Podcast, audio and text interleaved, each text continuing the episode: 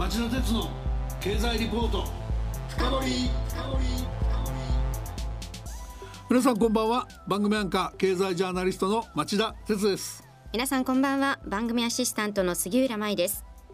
今夜の町田鉄の経済リポート深掘は先週に引き続き日本経済研究センターの小林達夫政策研究室長をお迎えし緊急政策提言下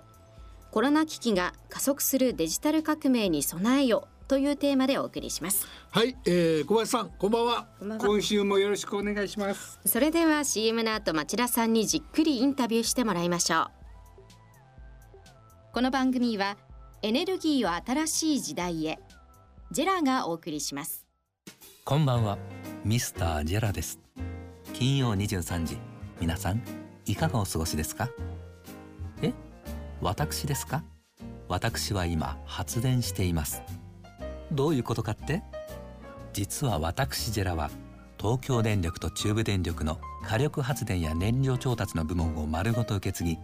日本の電気の約3分の1を作っている会社なんです。電気は大量に貯めておけないので皆さんがスイッチを押したその瞬間に電気を作りお届けしています。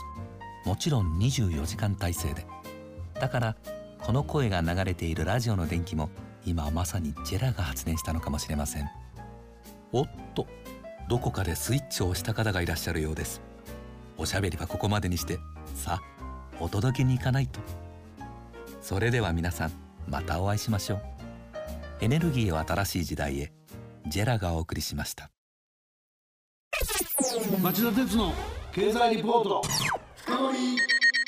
今週はまず小林さんに伺っていきたいのはリーマンショックとの比較で、えー、同じ深刻であってもどういうことが今回の特徴なのかそれから先週のお話の中で中長期でコロナショックが経済の下押し圧力になっていく可能性があるというお話がありましたのでその点も詳しく聞いた上で将来にどう備えるかっていうふうに聞いていきたいと思ってます。では小林さんリーマンショックとの比較から聞かせていただけますか。はい当センターではですね金融のストレス指数といってですね金融全体のですねまあ、機能不全に、えー、陥ってですねそれで実体経済にもマイナスの影響が生じるシステミックリスクと呼ばれているものがあるんですがそれを捉える、えー、手法を、まあ、試算してます。でこちらで見るとですね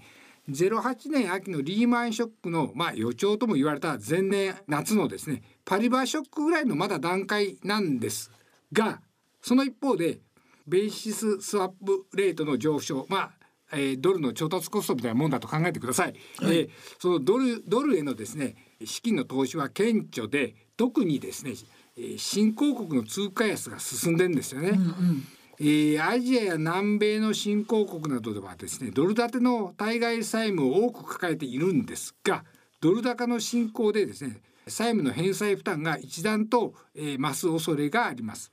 で国内に目を移してもですね、えー、法銀3メガはですね北米やアジア向け貸し出しをはじめとしてですね実はもう日本国内ゼロ金利で全然あの儲からないですから、はい、海外投資を拡大して収益を上げたんですね、はい、だからこれ国内金融機関もこれ大手行を含めてですね実は脆弱性を抱えてるんですね、だから無傷で済みますということはまあ限らないですね。これ話を進める前にちょっとだけあの確認しておきますとリーマンショックの予兆とも言われる2007年3月のパリバショックぐらいだとシステミックリスクを、えー、検討するとということなんですがこのパリバショックっていうと、まあ、リーマンショックを仮に富士山に例えたら3合目か4合目ぐらいっていうイメージでいいですかね。あ3合目4合目5合目かもしれませんけどね。ええということをまず押さえた上で次に進ませてくださいあの北米アジアその海外投資の話も出ましたけどそこでドルへの逃避がかなり激化するとすればですよむしろ今回の危機っていうのはリーマン型っていうよりは1997年のアジア危機型の経済危機のリスクも視野に入れとく必要があるっていうご指摘になるんですかね。いやあのですね通貨安にはですねコロナ危機だけではなくてですね実はでサウジが仕掛けてる原油安戦争っていうのもこれあるんですよね。原因としてね原因としてね。これロシアとかメキシコとかトルコのですね年明けからの通貨安はこれまた顕著で強烈なんですね。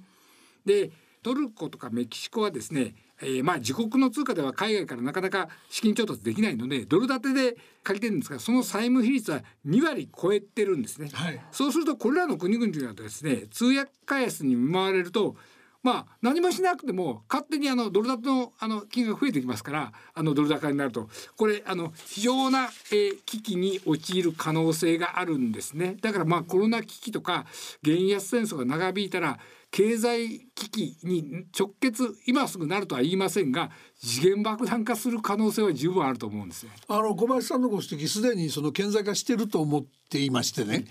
基礎体力のない産油国。ベネズエラですが、あれだけトランプさんと仲の悪いベネズエラがこの苦境にあたってもう早速すでに IMF に緊急支援の要請しちゃいましたもんね。そうなんですえーと、それではちょっともう一つの大きな話題に話を移したいと思います今回の新型コロナ危機がですねその小林さんの見立てでは短期的にリーマン並みの大きな影響あるいはリーマン超えるような大きな影響があるかもしれないっていう以外に長い目で見て中長期の成長率が低下するっていうことを先週ちらっと漏らされました。この中長期ってどれぐらいの期間でどれぐらいの幅影響を持つということを想定されてるんでしょうか？えー、我々中期予測2035年まで予測してるんですがまあその前提でちょっとお話ししたいんですが今あの街歩くとですね銀座もまあ大阪の心斎橋もガラガラです。えー、3,000万人も来てた訪日外国人が今ゼロ。と考えてもいいですから、はい、でたとえですね日本国内のコロナ感染が年度内に収束してもまあ、海外で収まっていない可能性も十分あるわけですね。はいはい、でまた海外で収まってても今度はコロナへの警戒感ってそんな簡単に解けないと思いますから、ね、長い時間をかけて徐々に徐々にしか戻らないと思っています。はい、つまり訪日外国人の方があの来始めたスタート自体要するにゼロからのまたスタートになると思ってます。なるほどでまたあのオリンピックはあの来年2021年に延期ということになりましたが私は心から開催されることを、えー、願ってますが、ええ、楽観は禁物だと思います。えー、毎日再延期なんていう話になりますとこれ訪日観光は多分致命的なことになると思ってます。でそこからですが当センターの予測ではですね2035年にかけて徐々に訪日外国人が戻って、えー、まあ政府は2020年に4,000万人という目標を掲げてたんですがこの目標は15年遅れの2035年になってようやく達成するというリスクシナリオを描いてます。で本来は標準的なシナリオだと6,000万人来ると我々見てましたからこれ2,000万人っていうのダメージは大きいんですね。大きいですね、えー、それからあのサプライチェーンとかそういうものが傷つくことによってまあ深刻な景気後退や失業とか倒産も当然生むわけですね。はいはい、でその分生産性も低下しちゃうわけですね。こういうのをまあ履歴効果と言ってるんですけども、えー、えー、こういう効果は中長期の成長を落としてしまってですね2035年の GDP をまあ2%強、えー、押し下げると見てます。で2%強ですね GDP の水準を押し下げるとピンとこないと思うんですがこの2020年から2035年のまあ15年間ですか？に280兆という富が失われると考えてください。毎年20兆近くなくなるってことですよね。まあまあそういうことそういうことですそういうことです。うんあのちょっと履歴効果っていうのは難しい言葉なので後ほどリスナーのためにも解説を別途お願いしますが、うん、その前にねあの今ほらテレビで総理が出てくると V 字回復目指してと V 字回復を確実にするためにと力強くおっしゃってんだけど小林さんの話聞いてたら V 字どころか U 字はなくて L 字回復ぐらいかもしれんという感じですかね。U 字になればおの字なるほどあの経済政策としては大成功ですとあの評価してよろしいんじゃないですかね。いかに L 字を避けるかというのが多分今後のポイントまあ経済政策の要点ってことですね。でそれには私はあの一番の要点は一日も早くコロナを収束させるということだと思います。コロナを抱えたままでは果てしなく問題が続くので何をやっても L 字っていうことになると思います。さっきの履歴効果の話に戻したいんですけどあの履歴効果ってよくあの為替の動きを議論するときに使われますよね。その例えば強烈な円高になりましたと。そうすると企業はああしてこうしてみたいな。あれをちょっと小林さん解説してくれませんか？はいわかりました。まあ景気後退時にですね企業がまあ破綻したり雇い止めで失業が増えた場合にですね GDP はですね、まあ、あの元の成長トレンドに戻らず、影響が残り続けるというのが、まあ、アカデミックに言う履歴効果という言葉の意味なんですが、はい。例えば海外の研究ではですね40カ国の景気後退の事例を分析したらですね景気後退の後にはですね潜在 GDP、まあ、成長力とよく言われるものです、うんその水準がですね前のトレンドからガクッと下がるんですね。で中でも先進国はですね景気後退の落ち込みが深いほどその後の長期的な GDP の水準を大きく押し下げてしまうと。で新興国でもその景気後退の長さがその後の GDP に影響すると分析されています。なるほどで日本に例えますと89年ですかねバブル崩壊97年の金融危機後に成長率が大きく低下して失われた20年だと言われましたよねと。でこの間例えば就職氷河期に見舞われた方々は、えー正規雇用者になれずえずっと非正規のままでスキルアップの機会に恵まれなかった方々も少なくないですよねと。それから円高なんかが進んで生産性の高い、えー製造業が、まあ、海外へ移転しちゃって、ん結果的に生産性の低い産業だけが国内に残るというような現象もありましたよねと。でこういったショックが起きるとですね経済全体の生産性が低迷して景気回復にも影を落とします。で結果 GDP の水準が落ちてしまう。ざっくり言っちゃうと大きな変化があると各その経済主体が自ら改革しちゃうんで元に戻った時もう元ほどいい環境ではないっていうことになっちゃってるっていう理解でいいですかね？はい各セクターが、まあえー構造調整した結果悪い方向に出ちゃう可能性があるということですね。はい、わかりやすいご説明いただいたと思います。それで次に伺いたいのがですね、先週の番組でこのアベノミクスの時代と言われたこの数年間、人手不足が経済活動のネックだと言われてました。これが終わるかもしれんということを小林さんちらっとおっしゃいました。あれもうちょっと解説していただけますか？短期的に最も可能性があるのはですね、えー訪日外国人の方々あの3,000万人来てると申し上げてます、はい。この方々は大体日本にですね45兆円お金を落としていただいてるんですよね、うんうん。これ GDP の1%程度の需要になってるんですが、はい。これ消えちゃうということはその関連の雇用もなくなっちゃうわけですね。はい。はい。ええ。そうするとですね実は今の日本の経済成長率ってどんなもんかっていうと1%前後うろうろしてるわけですよね。潜在成長力がね。うん1%程度のところに1%のショックが加わるわけですからこれは強烈なあの雇用にも影響が多分あるわけですね。はいそれからもう一つはですねあの定型的な事務作業などは AI や自動化で仕事が代替されちゃうとええいうことがこれは前からずっと指摘されてましたけれども、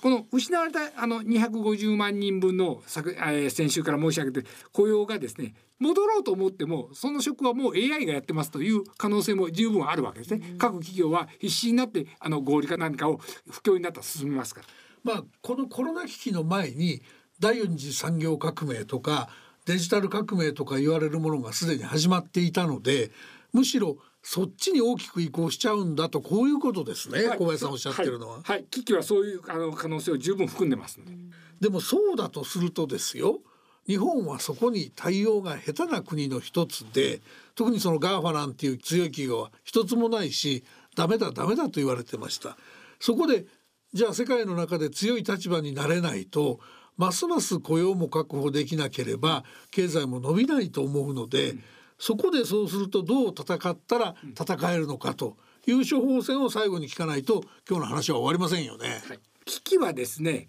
大きな成長するチャンスにもなるんですよね。大きく構造を変えるのでその変え方がまずいか、うまいかというだけの話だと私は単純に言うとそう思ってます。で今回の危機をプラスにするのはですね町田さんが今ちょっと言及されましたがまあ AI とかあビッグデータとかそういう情報通信技術をフル活用してテレワークとか遠隔医療とか教育とかそれからまあキャッシュレス決済とかペーパーレス行政とかそういう、えー DX というのがデジタルトランスフォーメーションと言いますけどデジタル転換を加速することが必要だと思ってます。例えばすでにテレワークは広がっててテレワーク環境がちゃんとある企業ではですね別に在宅勤務に仕事を移してもやってみたら何の支障もなかったっていう例が結構出ています。で日本経済研究センターもそういう動きを今しています。だからそういうえー動きをですね加速させることが必要なんですがその時にポイントはオフィスに出勤することを前提とした働き方とか仕事の評価の仕方とかそういうことを抜本的に変えないと多分ダメなんですね。具体的に言うと？例えば工場労働者のように、うん。朝例えば9時に来て、はい。6時まで働くという評価方法では